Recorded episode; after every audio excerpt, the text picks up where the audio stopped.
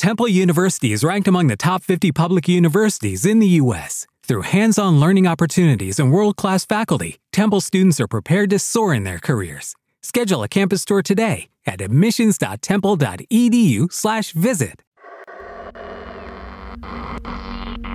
The following podcast delves into the world of horror cinema. It's not for the faint hearted. You have been warned. Welcome to Scared Shitless. Here's Johnny.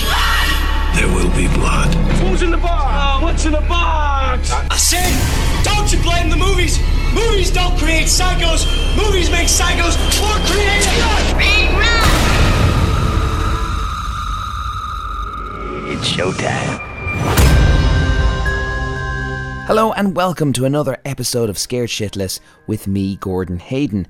In this podcast, we're doing another deep dive. The film in question this week is Stanley Kubrick's adaptation of The Shining, a film Kubrick encoded with many meanings and Easter eggs. Now, over the years, there have been many crazy theories about some of the messages Kubrick wove into the tapestry of the film, but one film critic that time and time again keeps unlocking the work of Kubrick with his highly informative and well researched videos and articles is Rob Ager from Collative Learning.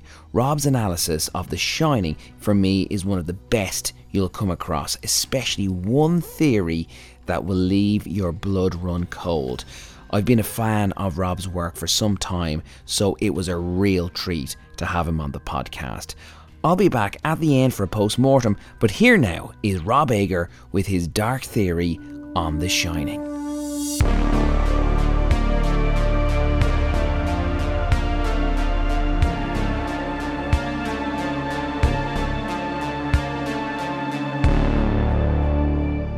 Rob, thank you so much for joining me on the podcast. I've been really looking forward to talking to you. I've been following your work for some time. I think your YouTube videos are a real must see for film fans. The analysis that you do in terms of the real deep dive into Stanley Kubrick's work is superb. So it's great to have you on the podcast this week for a look at some of the hidden meanings within The Shining. So I wanted to talk to you about when you first got hooked in to Stanley Kubrick's adaptation of The Shining. And when did you realize that there is a lot of layers to this film that needed to be explored? Okay, well, I had the, the strange experience of seeing The Shining for the first time when I was about seven or eight years old. uh, I mean, that was the time when um, VHS uh, home videos were sort of new on the market, you know, around about 1980 ish. And you could actually go to a video store and rent a movie, bring it home and watch it instead of having to wait for it to be on TV. And so there was a strange thing that happened with all that is that a lot of parents at the time they weren't used to censoring their kids from horror movies. You know, that was done by the TV itself because movies were only on late at night, uh, horror movies only on late at night when kids had already gone to bed. And so parents were just letting their kids see these crazy horror films. I saw The Shining when I was seven or eight. I think I saw Alien on the same day. And I saw um, stuff like The Exorcist about two years later. I wasn't even 12 years old when I first saw The Exorcist. Um, and this wasn't just my family, this was across the board. Kids were being horrified by all these horror films, you know, and the parents didn't know to shield them from it the way they do today. Um, and so, you know, at that early age, you know, those movies had a massive uh, sort of impact on. They scared the hell out of me. Some of them gave me nightmares but at the same time, they were very psychologically powerful, and I, I, related to and understood them on the basic plot level anyway. And The Shining was one of them, of course, and became a, a, one of our family favorite movies. And so I saw that film again and again as a kid and through my teens, and I never ever thought that there was anything more going on than the plot, the ghost plot, the possession plot. That's all I thought was there. And um, uh, even in my 20s, uh, seeing the film several times, uh, I'd started making uh, short films myself. I was getting into writing and directing and editing. I think I made my first short film when I was uh, 27 years old, but it was a 35 minute film, so it was a fairly big project. And even at that point, I had no idea that um, The Shining or any of Kubrick's films could actually be studied and you know hidden things found in them. It was just a concept I wasn't aware of at all. Uh, the closest I'd come to that before was Hitchcock uh, with Psycho. My dad had pointed out some fascinating things in that film, little subliminal tricks that Hitchcock had done. Um, and so I just perceived Hitchcock as being unique in that respect. And I didn't think that Kubrick was operating on that level too. And so as I got into uh, the writing and producing, directing, editing of my own short films, I started studying my favorite classics. You know, what, what is it that makes these directors produce these fantastic, awesome movies that cut way above the competition. And of course, The Shining was one of those movies that I decided to study. And I thought, you know what, I'm going to pick some um, of my favorite scenes in The Shining, Psycho, Alien, and so on. I'm going to study them shot by shot, every camera angle, study the set designs, all that kind of stuff, in order to improve my own skills as a writer and director. Um, I was not looking for hidden meanings in these films. Mm-hmm. But in the process of doing that, I was quite shocked uh, to find that some of my favorite films actually had a hell of a lot more going on once you started to break down the scenes uh, in the details. And the first two movies that really hit me uh, on that level was Alien was the first one, and then The Shining. And uh, with Alien, it was the birth trauma themes. I don't know if you're aware of this. Oh. Um, that that movie's got this sort of paradigm in it where um, there's we there's a, psych, a psychological um, theory that's been around since around the 1920s that we all carry with us uh, a subconscious um, trauma from when we were born. The moment of being born, you're taken out of the the, the, the warmth and comfort of the womb into this terrifying, open, loud, bright world. And the movie Alien uh, seems to play on that. I won't go into that in a lot of detail here, uh, but that was the first one. And then The Shining, I was watching uh, that movie, and the first theme that hit me was the Native uh, American genocide theme. I was like, oh my God, Kubrick's sort of put a hidden theme in there that's hardly ever mentioned in dialogue. And it's he's saying something about the um, you know the genocide of Native Americans. So that was the first thing. Uh, and I was also noticing uh, the, the huge sets, the sizes of the sets, making even the adult characters look small and um, vulnerable. You know, the, the Colorado Lounge, the Gold Room, these big, imposing yes. sets.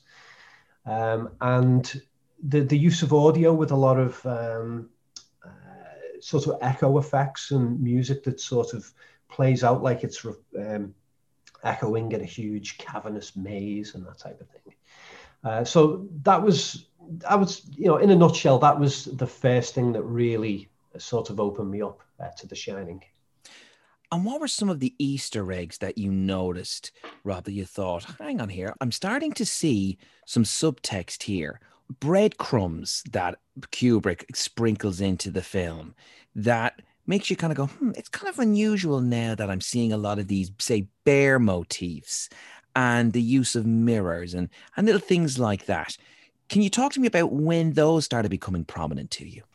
Yeah, I'm trying to think what were the very first things I began to notice. Uh, well, I mean, there was this, the set decor in The Shining was one of them with the various Native American um, designs that were all over the place in this hotel set. Um, and I think uh, the chef character Halloran, where that that now very famous moment where the camera sort of slowly zooms in on him as as he's talking to Wendy, and you can see the the uh, there's a tin of Calumet uh, that's yes. behind his head, and there's a blatant Native American um, head in profile in the same profile position as his, and I was like, what? You know, so that was a, a, real Easter egg that made me think, hang on, hang on, hang on. Um, and then there was the, you know, the little bits of dialogue about um, uh, the hotel being built on an Indian burial ground. Um, and then there was the tribal elements in the music and uh, the the opening sequence with the mountains, with the, the scary music and the helicopter shots. But you have these sort of echoed um, voices in the music that sound like chanting Native Americans. I'm like, whoa, you know. So it was those kinds of things that I started noticing. I was thinking, how many, how many of these things are there in this film? You know, and that was just relating to one theme. Um, and then from that, you start noticing other things and then other themes pop up. You have some great theories, Rob. You really do. Like some of your work on your YouTube channel, Collative Learning, I really encourage people to go and check them out. But there was one video that really stayed with me for days afterwards, and it's entitled Danny's Ordeal and the Bear Costume Man. And this theory will make people see The Shining in a whole new light. It makes it the whole experience a lot darker.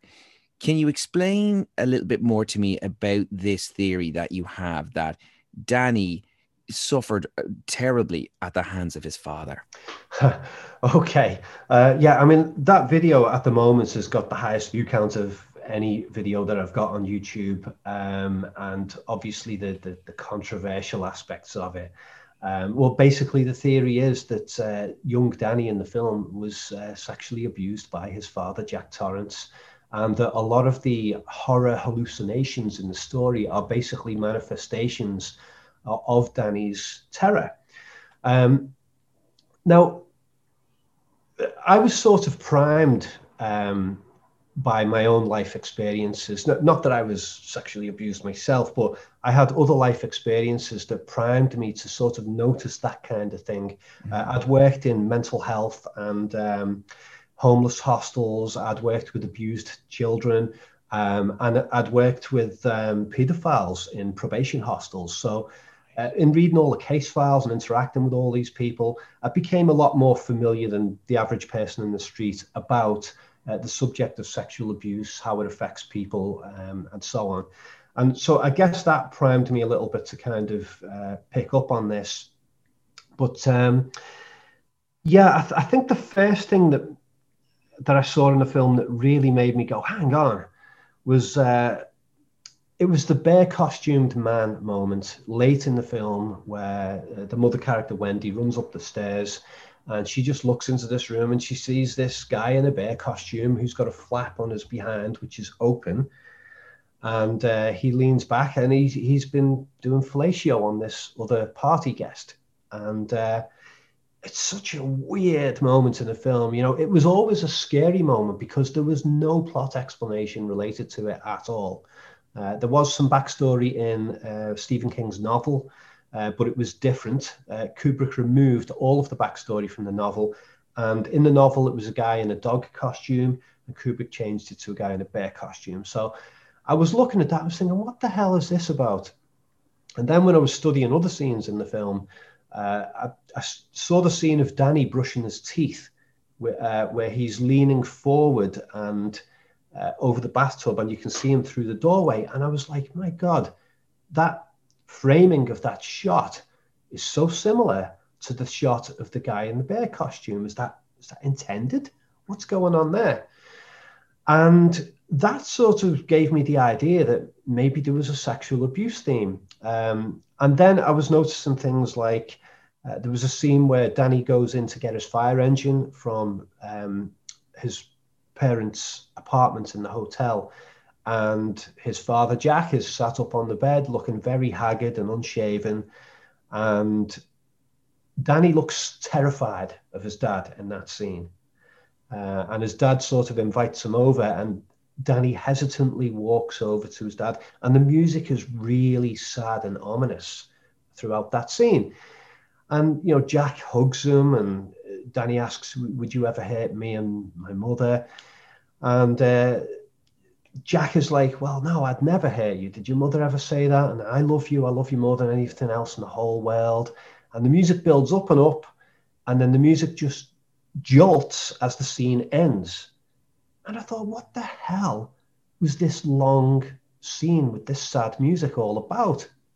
And I started to think, there is some kind of abuse going on there. And there was already the basic plot point um, of Jack injuring his son, um, you know, dislocating his arm. That's there in the dialogue of the film. So there was clearly a, um, a verbal references to violent abuse of Danny in the film. I thought, well, what if there is a sexual abuse aspect to it as well? And so I can't remember exactly what things I noticed next, but I started picking up on other little bits of interest and information. Um, but one of the most consistent things was that there were lots of uh, bear props throughout the movie. You had the guy in the bear costume in the fellatio scene, that weird scene that isn't explained. And then you have a scene of uh, young Danny in the US release version of the film. This scene was cut from the, U- the European one for many years, but it's been restored now. Um, you have Danny laying on the bed talking to the psychiatrist about his scary shining visions, and his pillow is a bear pillow with a bear face that is on screen right next to Danny's face. And it's like, hang on, what the hell is going on with these bears? You know, and then I started noticing, like in the, the Colorado Lounge uh, set, there was a, a big bear rug on the floor. Uh, in Danny's bedroom in the Overlook Hotel, there's a picture of two bears right above his bed and there was bears all over the place. I was like, oh my God, this seems to be there. Um, and then I received an email. Um, I can't remember who sent me this, but somebody sent me a link saying, look, there is a, um, a Playgirl magazine that Jack Torrance is reading when he's sat in the lobby uh, when he brings his family uh, to the Overlook on the, the, the, closing day. He's reading the magazine and he just chucks it onto the, um, the seat as he talks to Ullman, who is the, the hotel manager. And you can't really notice it in the the DVD version because the the the um, the resolution isn't strong enough. But in the HD version of the film, you can see clearly uh, that the magazine matches up with a Playgirl uh, issue from around the time the film was made, and somebody had hunted down that Playgirl magazine issue and had forwarded me forwarded, forwarded me the link and I was like, my God. So Kubrick has given a Playgirl magazine to Jack Nicholson and told him, read this in the scene. And the cover of the magazine includes uh, a description of an article asking, uh, what was it, incest, why do parents sleep with their children? I was like, oh no. And then at that, then it be, it was absolutely clear at that point that yeah, Kubrick has been putting these little Easter eggs, these little hints all over the place in the film, uh, hinting at a sexual abuse theme. So at that at that point, I was, I wouldn't say hundred percent convinced, but I was, I would say eighty percent there. And then I started picking up on lots of other. Lucky Land Casino asking people, "What's the weirdest place you've gotten lucky?" Lucky in line at the deli, I guess. Aha, in my dentist's office. More than once, actually. Do I have to say? Yes, you do. In the car before my kids' PTA meeting. Really? Yes. Excuse me, what's the weirdest place you've gotten lucky? I never win and tell. Well, there you have it. You can get lucky anywhere playing at LuckyLandSlots.com. Play for free right now. Are you feeling lucky? No purchase necessary. Void where prohibited by law. 18 plus. Terms and conditions apply. See website for details. Stuff which is in the video that you've seen. It's an incredible theory, and the way you've laid it all out, Rob, you can't but come away from it and go, I can see exactly. Yes, the, it's all pointing toward this. You said the video um, has been one of your most successful that you've put up. Again, the, the, it's titled Danny's Ordeal and the Bear Costume Man. What has been the reaction to this theory? Well, that um, particular video that's up at the moment, uh, I think that's uh, 1.3 million views at the moment. Um, that wasn't the first video that I, I did on this. Uh, I actually wrote um, a huge article on The Shining back in 2008 when I was first delving into all of this film analysis stuff. And there was a chapter uh, in that that original Shining article that, that was called uh, Danny's Ordeal and the Bear Costume Man, I think it was, or it was just called Danny's Ordeal. And that, that article is still online. Um, but I had a video about it called Jack Torrance, the Abusive Father, which went really in depth, like a long one.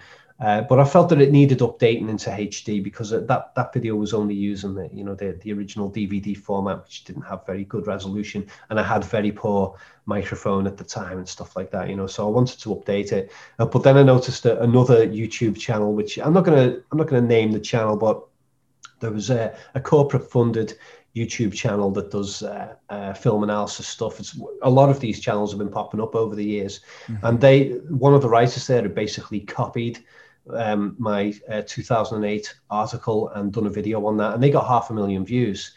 And I thought, cheeky buggers, you know. Yeah. So um, I, I, I, I contacted them and I had it out with them by email, and they took their their video down in the end and um, I uploaded my own updated video, which is the video that you've referred to. So uh, that video's um, which you've referred to, I think I put up maybe two years ago, maybe three years. But the theory actually goes back to when I first wrote about it in 2008. And again, looking at some of the breadcrumbs that Kubrick lays out, there is one of the early scenes with Danny that looks very innocent. But again, if we delve into this one, it's where he is lying on his bed. We see the, the bear sort of to the left hand top corner of the screen. It's like a pillow. Yeah. And he's wearing his underpants and he's having a conversation with a doctor because he hasn't been feeling well. And he, this is where we hear about Tony, his mysterious friend, the man in, that lives in his mouth. Again, just the framing of that and just the manner in which Danny is lying there, Rob, were there any sort of red flags again that make you think, hmm? Oh yeah, yeah. Is making us go. There's more to this than meets the eye. Yeah, I mean, I, I haven't got like all the dialogue of that scene completely memorized, but there's certain lines that stand out. Um, he says that Tony is a little boy that lives in my mouth, you know, um, which could be a reference to the the, the fellatio theme. Um, and, but particularly the one that really stood out to me is when she asks him does Tony ever ask you to do things? And he just sort of looks pensive for a moment and then he says, I don't want to talk about Tony anymore. So obviously her question has gotten onto um, something he doesn't want to answer. And uh, it's like, oh my God. Did, uh, so watching that scene, it was just, it reads so um, convincingly as how a dialogue between a therapist and a child would go if the therapist was trying to uncover sexual abuse and the kid was hiding it. It really does read like that. It's it's it's it's what once I'd read it like that, it's like I cannot watch that scene now and not have that in mind. It it just reads so perfectly in that way. Um, but I mean, children who, who have been sexually abused, they tend to uh, they, they have a habit of externalizing. I mean, not just with sexual abuse, but any traumas. Children tend to externalize their traumas onto some sort of imaginary friend. Um, but a lot of the time it's missed because children will invest those feelings and ideas and thoughts into a cuddly toy. Yes. Uh, they'll have a favorite cuddly toy that they carry around everywhere and they identify deeply with this cuddly toy. I mean, my daughter's seven years old and she still strongly identifies with her little mousy uh, cuddly toy.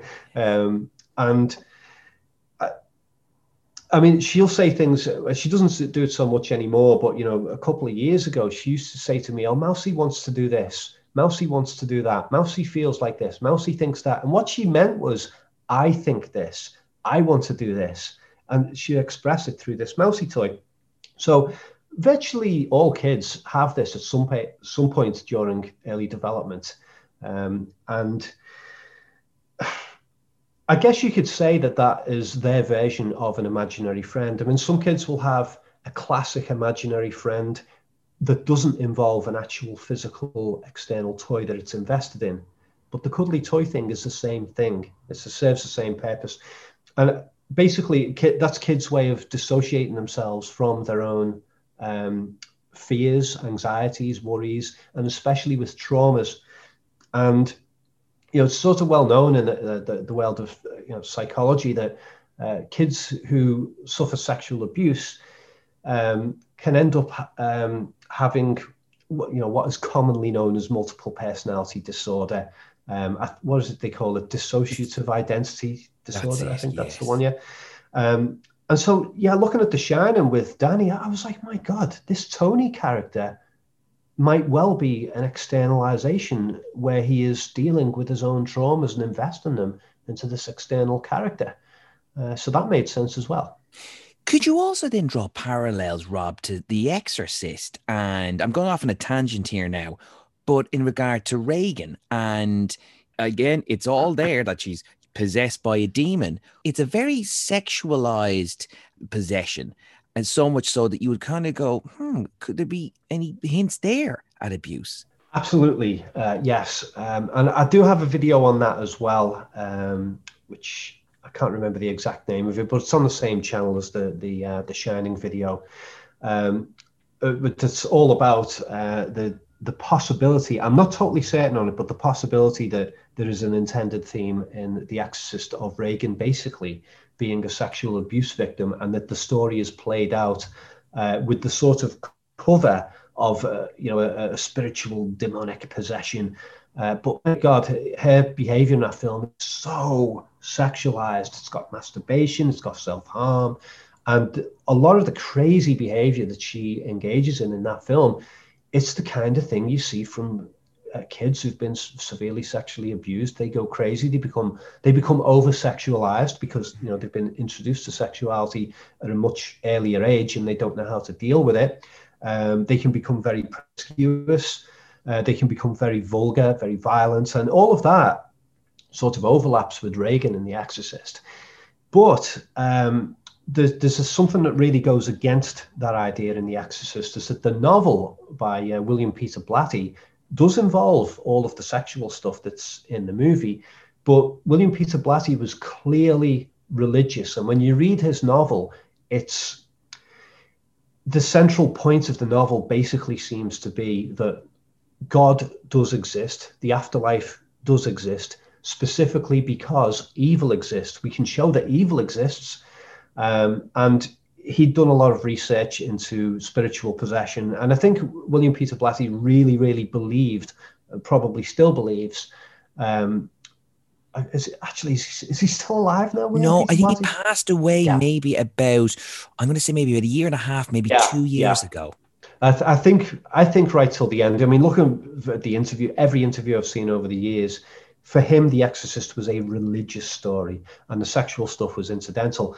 But what really fascinated me about that was that he based a lot of the story of The Exorcist on um, historical recordings of so-called spiritual possession, which often involved sexual uh, vulgarity, uh, sexual deviations, and stuff.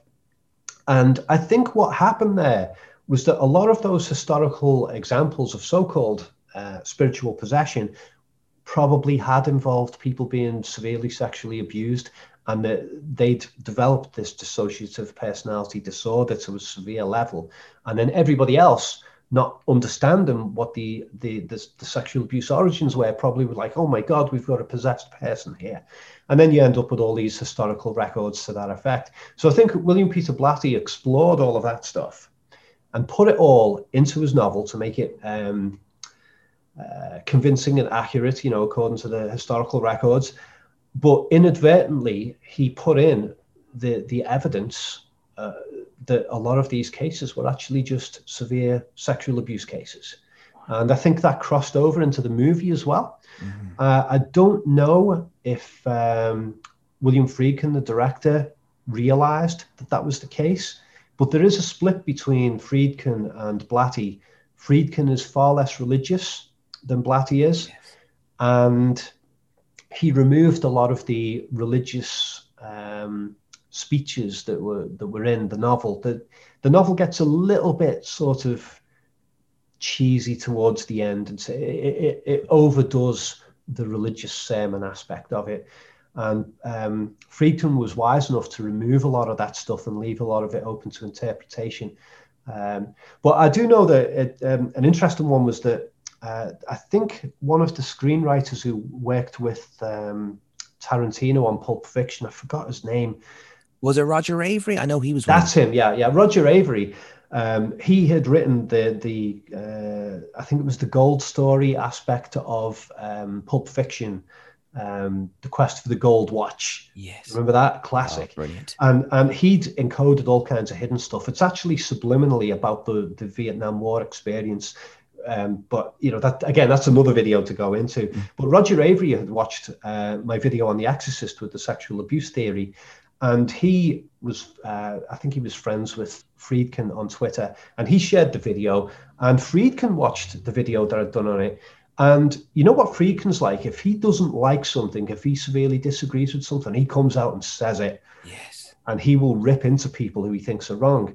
Well, Friedkin just tweeted, fascinating. You know, he, he oh. didn't he, he didn't disagree. He, he he didn't agree or disagree. He just said it was fascinating. But in the video, I didn't say that Friedkin had done it deliberately. I just said it was a possibility um, and that it might have just been a, a crossover from the original historical data. I think you've educated William Friedkin about the this particular subtext that he may have not even been aware that was there, Maybe. bubbling away. Like that's incredible uh, to get someone like Roger Avary and then William Friedkin to to watch your work. To jump back to The Shining now, Rob, in terms of this theory in regard to Danny's sexual abuse. Has there been anyone prominent affiliated to the film or just within the film industry that has seen this video and reached out? Not regarding this specific theory, but I have had people who've been involved in the, the production who I have spoken to. Uh, there's two that I can remember uh, offhand. There was a lady called Joan Honor Smith, and she was a uh, an artist, and she basically airbrushed Jack Nicholson's photo into the, uh, you know, the famous ballroom photo at the end of the film. Yes. Uh, It took. I tracked her down because I was trying to figure out things about that photo because I'd noticed a lot of historical things and some possibly uh, famous historical figures, uh, political and banking figures. Um, they seem to be in that picture. And so I was trying to track down where did the original photo come from because I know Kubrick had said in interviews that um, uh, the, the original ballroom photo it was a real photo from back in the day, but he didn't specify when it was from. Uh, they weren't extras, and the Jack Nicholson's photo was taken and put into that that that picture. So Joan Honor Smith was given the task of doing that. So I tracked her down, and she's like very old now, in in, in her 80s. And we had a long conversation on the phone, and she told me amazing stuff uh, about the the production of The Shining because Kubrick allowed her to just come on set and just wander around the sets and look at everything. And he even took her on a personal tour himself of the Gold Room and uh, the Colorado Lounge. And she revealed things like um, when the Gold Room design, when, when that set was first designed, it was all done in silver. It was the silver room. K- Kubrick had the, all the people uh, on the set make the silver room. And then he took a look at it and said, Yeah, that's great. Uh, Can you change it to gold? they all had to redo. And she said that the, the, the people who were working were furious that they had to redo it. Um, but that tied in with like I, I had a theory about um, the his, the hist- history of the gold standard in the U.S. monetary system as being part of the film's hidden themes, and you know silver and gold were the currencies that were uh, that were prominent that that were uh, uh, early, and you know that, that's going into a whole other subject.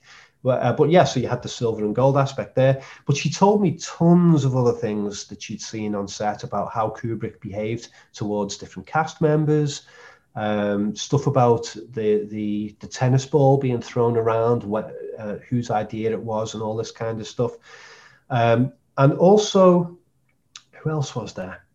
Oh yeah, I didn't talk to him directly, but somebody else um, spoke to the actor who plays Lloyd the barman. Oh, What's his okay. name? Oh, is it? Oh, it's Barry. Oh, let me see it. Uh, No, oh, it's not Barry, no. Joe Turkel. He played Turkel, Lloyd. yeah, Joe Turkel, yeah, there that's we it. go. Joe Turkel, who was also in Blade Runner, yeah, as the as the the brilliant Tyrell character in Blade Runner. Yeah, Joe Turkel, um, somebody um, who was a fan of the videos had spoken to Joe Turkel in person. He, he was doing some sort of movie fan conference or something. He was there, and he loves chatting about movies and stuff.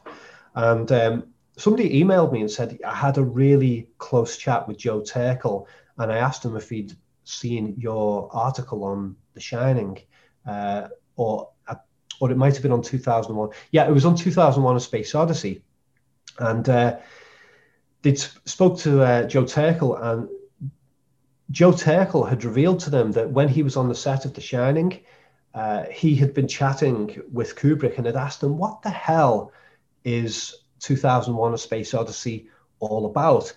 And apparently, Kubrick gave him a, a short spiel about um, visual encoding in the film and stuff like that. And Joe Turkel told this guy, who then emailed me, that he had read my study of 2001 and said it very much matched up with what he'd been told by Kubrick himself. I don't think Kubrick went into major detail, but I think Kubrick basically admitted to him that, you know, there's a hell of a lot more under the surface of that film if you study it. And uh, Joe Turkel then saw my article in 2001 and was like, okay, yeah, that looks like it, it's might be along the lines of what Kubrick was intending. Um, but I can't remember whether Joe Turkel said anything about hidden things in The Shining or not. Um, yeah, so those are the two examples Joe Turkel and Joan Honor Smith. Can't remember if there's been anyone else involved in the production. It's very hard to get hold of some of these people because the film is now old enough that a lot of these people are now dead or it's been so long ago that they can barely remember. It is Ryan here, and I have a question for you. What do you do when you win?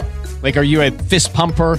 a woohooer, a hand clapper, a high fiver. I kind of like the high five, but if you want to hone in on those winning moves, check out Chumba Casino. At ChumbaCasino.com, choose from hundreds of social casino style games for your chance to redeem serious cash prizes. There are new game releases weekly, plus free daily bonuses. So don't wait. Start having the most fun ever at ChumbaCasino.com. No purchase necessary. VGW. Void were prohibited by law. See terms and conditions. 18 plus. Okay, round two. Name something that's not boring. A laundry? Ooh, a book club. Computer solitaire, huh? Ah, oh, sorry. We were looking for Chumba Casino. That's right. ChumbaCasino.com has over 100 casino style games. Join today and play for free for your chance to redeem some serious prizes. ChumbaCasino.com. No purchase necessary. Full prohibited by law. 18 plus terms and conditions apply. See website for details. Recently, Rob, we had Doctor Sleep released in cinemas and I came away from it pretty cold. If I'm being honest with you, I just felt that, with the greatest respect to um, the filmmaking team behind it, I just didn't think it was kind of caught between two stools. Essentially, it didn't know whether it wanted to be a sequel to Kubrick's Shining or Stephen King's novel, and so it was stuck between a rock and a hard place. And I wish it had made up its mind what it wanted to be. And I think Mike Flanagan, the director, was just trying to keep both sides happy. And I came away from it and went, oh, I didn't think it was great, and it didn't have a lot, an awful lot of depth to it. I didn't think Ewan McGregor either was a great Danny. What was your just as a matter of interest? What did you think of Doctor Sleep? Bearing in mind that you've studied The Shining so intently, coming away from Doctor Sleep, what was that like? Well, I mean, I I went to see Doctor Sleep uh, just with the worst expectations. Uh, not as in I, I decided that the film was going to be terrible. I just decided that you know, I'm probably going to see a film that might be decent on its own, but it's very, very unlikely uh, that this film is going to match up in in, in with the you know the, the hidden themes that Kubrick had put in his version of The Shining. And yeah, I totally agree with you. It was stuck between trying to be faithful to the novel and trying to be faithful to Kubrick's film, and f- failing because of it. Really, well, ironically, I actually quite liked the middle hour of the film when the story veered away from the Overlook Hotel and all that kind of stuff, and it got on with its own story about these what shining energy vampires, whatever you want to call them. There was a whole bunch of new characters that were unrelated to the original film. And I thought the middle hour was actually quite enjoyable. I was like, okay, forget the shining. Uh, just let's just enjoy this as a horror film in its own right. And, and it was okay on that level um, for the middle hour. It was pretty decent on that level. But then when they got to the overlook near the end of the film, I was like, this is terrible. Uh, they've turned the overlook into a traditional spooky house with cobwebs and uh, you know sort of low lighting. And Kubrick had always say, stated regarding his version of The Shining, he wanted to get away from those tropes and go for uh, horror elements that were, were not so cliched. And so they just gone right back to a cliched version of the Overlook. Um, and it was it Henry Thomas who played the Jack Nicholson role, role in Doctor Sleep at the end of the film? I love the work that he did on ET. You know, he was the actor who played the boy in ET when he was a kid, and he was fantastic in that film. No disrespect to Henry Thomas, but having another actor try and replace Jack Nicholson uh, in a movie, you know, like with such an iconic performance as his in The Shining, was doomed to failure. Yes. So I don't blame the actor for it, but that for me just sent the film right down the pan uh, towards the end. You must have seen The Shining. God knows you must have lost count at this point, Rob, how many times you've seen The Shining. But it is one of those films that lends itself to being rewatched because of all these little nuances. And as we mentioned earlier on, the breadcrumbs that Stanley Kubrick has uh, sprinkled into the film. Taking a look at it now, is there anything new left to find, do you think?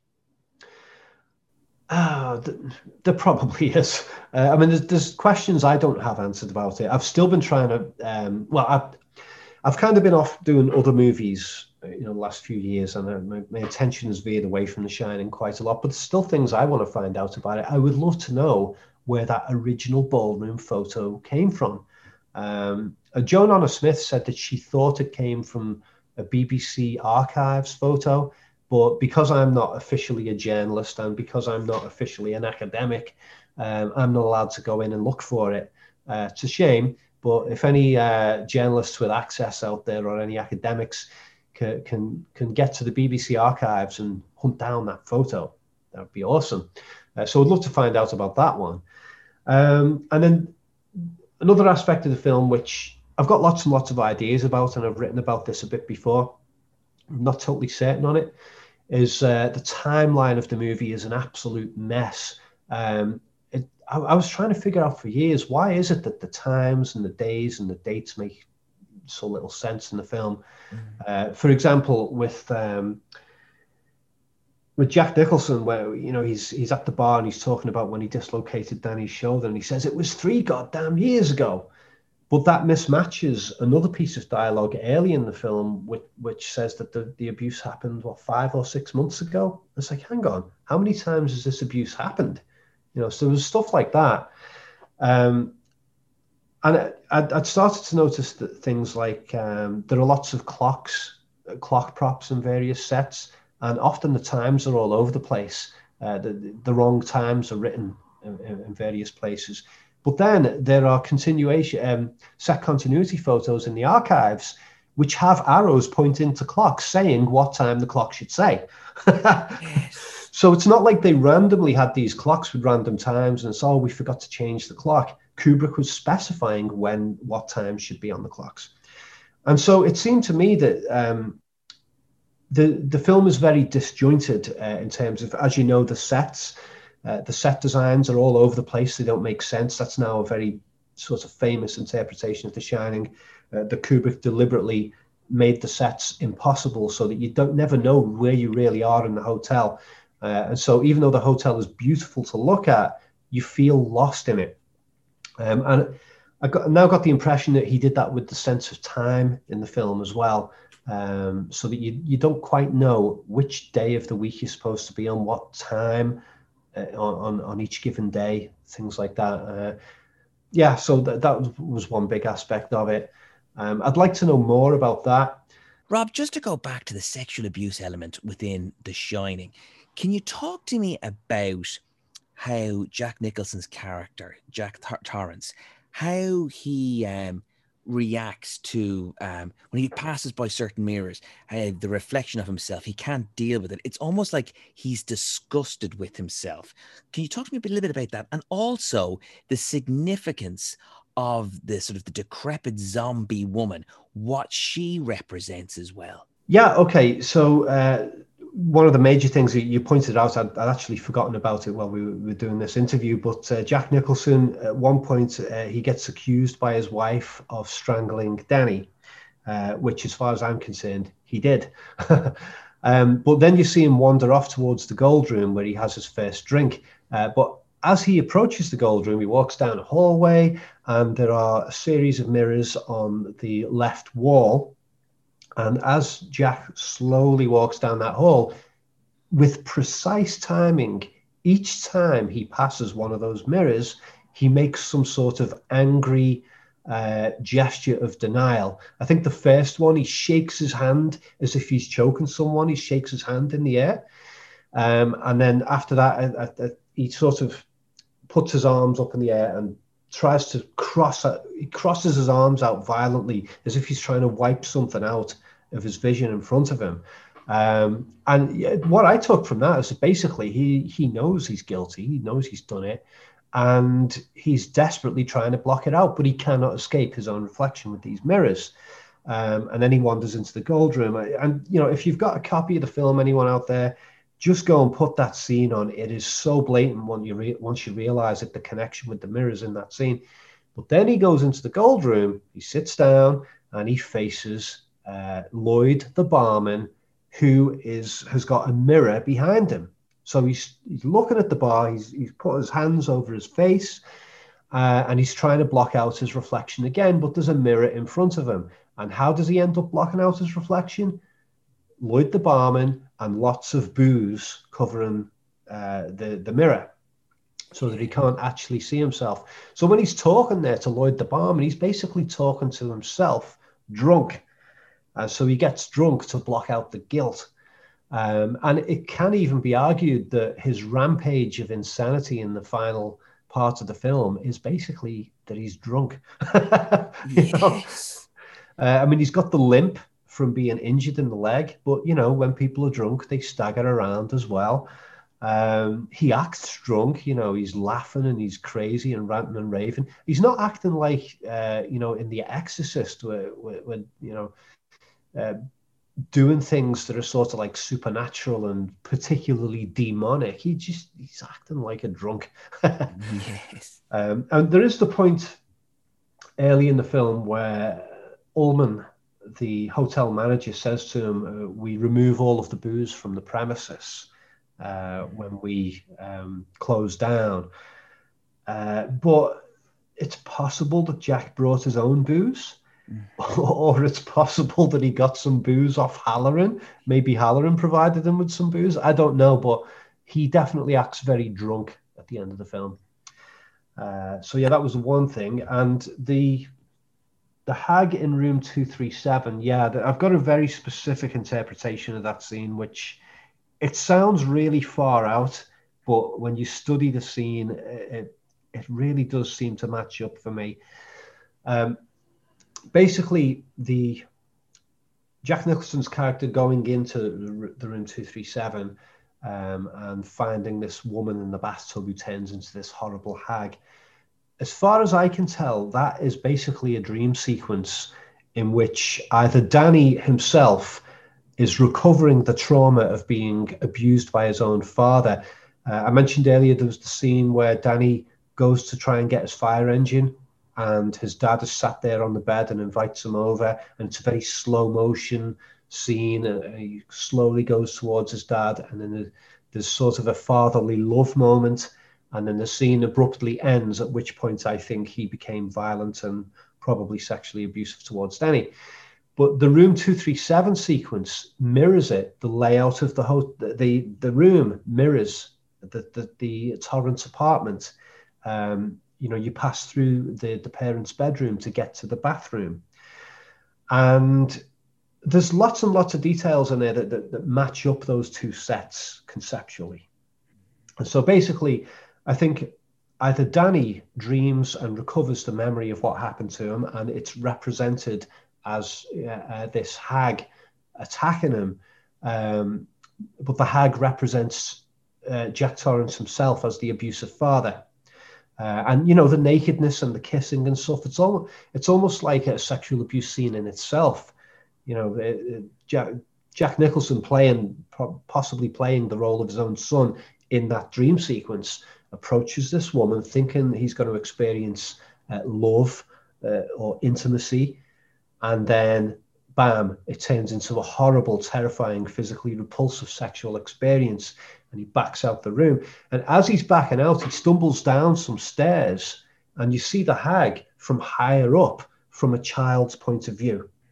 It sounds really far out, but go and watch those two scenes. Any of you who out there who are wondering what the hell I'm talking about, watch the scene of Danny approaching his dad when he tries to get the fire engine. Watch that, and then watch the Room 237 sequence with the old hag. The parallels are unbelievable. Yeah, the pictures were just going, I was going through them in my mind just as you were uh, explaining them all there, Rob. And absolutely. And, and you know, what's also kind of interesting as well is the aftermath of when when Jack Torrance leaves that room, like you would have expected that man to have been shaken up by the experience of uh, coming face to face with the hag. But when he returns to Shelley Duvall's character Wendy, it's as if nothing happened. He says like there's no woman in the the hotel at all, and you kind of go, hmm. Maybe there was no woman because it was all in his head, or he doesn't want to to say anything and reveal what he was doing in that room. Have you got any thoughts on that? Yeah, I mean, it, what makes a lot more sense to me is he basically went away and slept off being drunk, you know, and then went back to the, the, and said that he'd gone to the room. But I don't think he even bothered going to room two three seven because he knew there was nothing in there anyway. He knew he that he'd done uh, to Danny what he'd done. Um, so yeah, I mean, I think that dream sequence can be interpreted as uh, Danny recovering the trauma, but it could also be Jack himself having a nightmare, a guilty nightmare about what he did. Um, yeah, so in the dream, if that was the case, then Jack himself replaces Danny in the experience and becomes the sexual abuse victim. God, that's fascinating, Rob. Like the, the level of detail that you've managed to extract from The Shining, I just think it's absolute testament to your analysis of that film. Well, also- I mean, uh, can, can I just interject on that and say I am absolutely stunned by Kubrick's um, knowledge and ability, uh, you know, knowledge of the subject, the psychology of abuse, and uh, from the parents and child perspective and his ability to encode it so cleverly so that it just goes over your head for years. Um, and I must have seen The Shining 30 times before I even got into film analysis stuff, and I had no idea any of this was there. But once you start noticing it, it's like, oh my God. And, uh, you know, when you realize Kubrick has operated on that level, his work just becomes outstanding, you know. Rob, before we let you go, where can people find more of your videos? Because not only can they obviously go to YouTube, but also your website where you've got even longer uh, form videos that people can uh, enjoy. Yeah. Okay. So yeah, obviously there's uh, I've, I've got a, a, couple of YouTube channels that do the film analysis. One is just called Rob Ager, A G E R. Uh, that's my secondary channel, and uh, my main channel is Collative Learning and that is tied to the website, which is collativelearning.com. Uh, there's tons and tons of stuff there. A lot of it I've, I've put behind a paywall because I, you know, I work full time writing these uh, articles and making these videos takes a hell of a lot of work. Mm-hmm. Um, so I, I, just wouldn't be able to do it for free. Um, but yeah, I mean, there's a lot of free stuff on the website as well, and the extensive article that I did on The Shining, which uh, I think is around 20 or 21 chapters long. That's all available for free on the website. So you can go and have a, a read through that. Because I, I, think some people prefer reading uh, the article version than watching the videos. Uh, but if not, if you just go to my YouTube channels already mentioned, and there's plenty of videos on The Shining there as well. Uh, but uh, I just sort of finish off here by saying that um, I know because there's so much public interest in The Shining over the years, which has partially been brought about my, by my work on it, but other people have been doing videos on it as well and articles and stuff. Um, it's very easy for people to assume, uh, you know, based upon the, the movie uh, Room 237, which about the Shining theories, yeah. which I was asked to take part in, but I, I decided not to because uh, there was one or two people involved in that who I knew were going to bring the whole project down in terms of its quality, so I kept away from it. Um, but sometimes the, there's a bit of a perception that there's a, kind of underbelly of people out there who have a uh, unhealthy obsession with the movie The Shining, and they're always trying to find new things in it and just projecting into it what they want to see. Well, my argument against that is basically, you know, over the last like 13 years, I've done tons of videos on tons of different movies. I've done just as many videos on Alien as I've done on The Shining uh, just as many on um, Eyes Wide Shut as I've done on The Shining. So if somebody's got an unhealthy obsession with a particular thing, it doesn't really um, it doesn't really apply if that person is out studying lots of other things in just as much detail. You know. Mm. Um, so yeah, I just wanted to point point that out because I know a lot of people have got that perception about this movie. And you're so right, Robin, and as well we're pointing out because yeah, it's so true because you would watch Room Two Three Seven and you do come away from it and go, that person clearly seems like a bit of a crackpot there. There's no way you can have any correlation there. So yeah, I think it's good to try and make that very clear. And actually, some of your eyes wide shut videos, ah, oh, like there's a film you could go down the rabbit hole on. Absolutely, Rob Ager, it's been a real pleasure um talking to you. It really has, and um, we'll stay in touch because it'd be great to have you back on and discuss Alien in particular and, and some of the theories there oh, because yeah.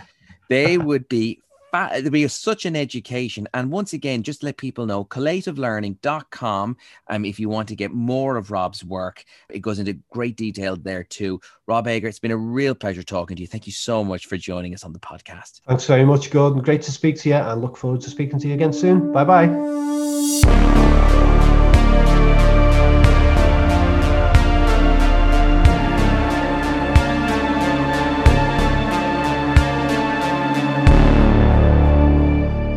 What a great guy. Rob Ager there. Looking forward to having Rob on the podcast again soon.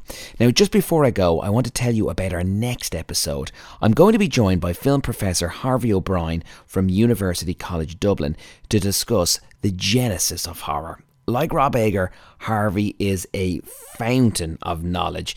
About two or three years ago, Harvey and I did our own live show called The Science of Horror Movies, where we just sort of broke down little tricks that filmmakers do to elicit fear. And we also did experiments in front of a live audience with Irish celebrities that very graciously took part in the experiments just to see how our bodies react to fearful situations while watching um, horror movies. You can see some of that video up on YouTube. It's called The Science of Horror Movies, but Harvey's a great guy. So you're in for another real treat on our next episode where we're going to be looking at the origins of the horror genre and how it has evolved. Well, that's it for this week. From me, Gordon Hayden. Until next time, stay scared shitless.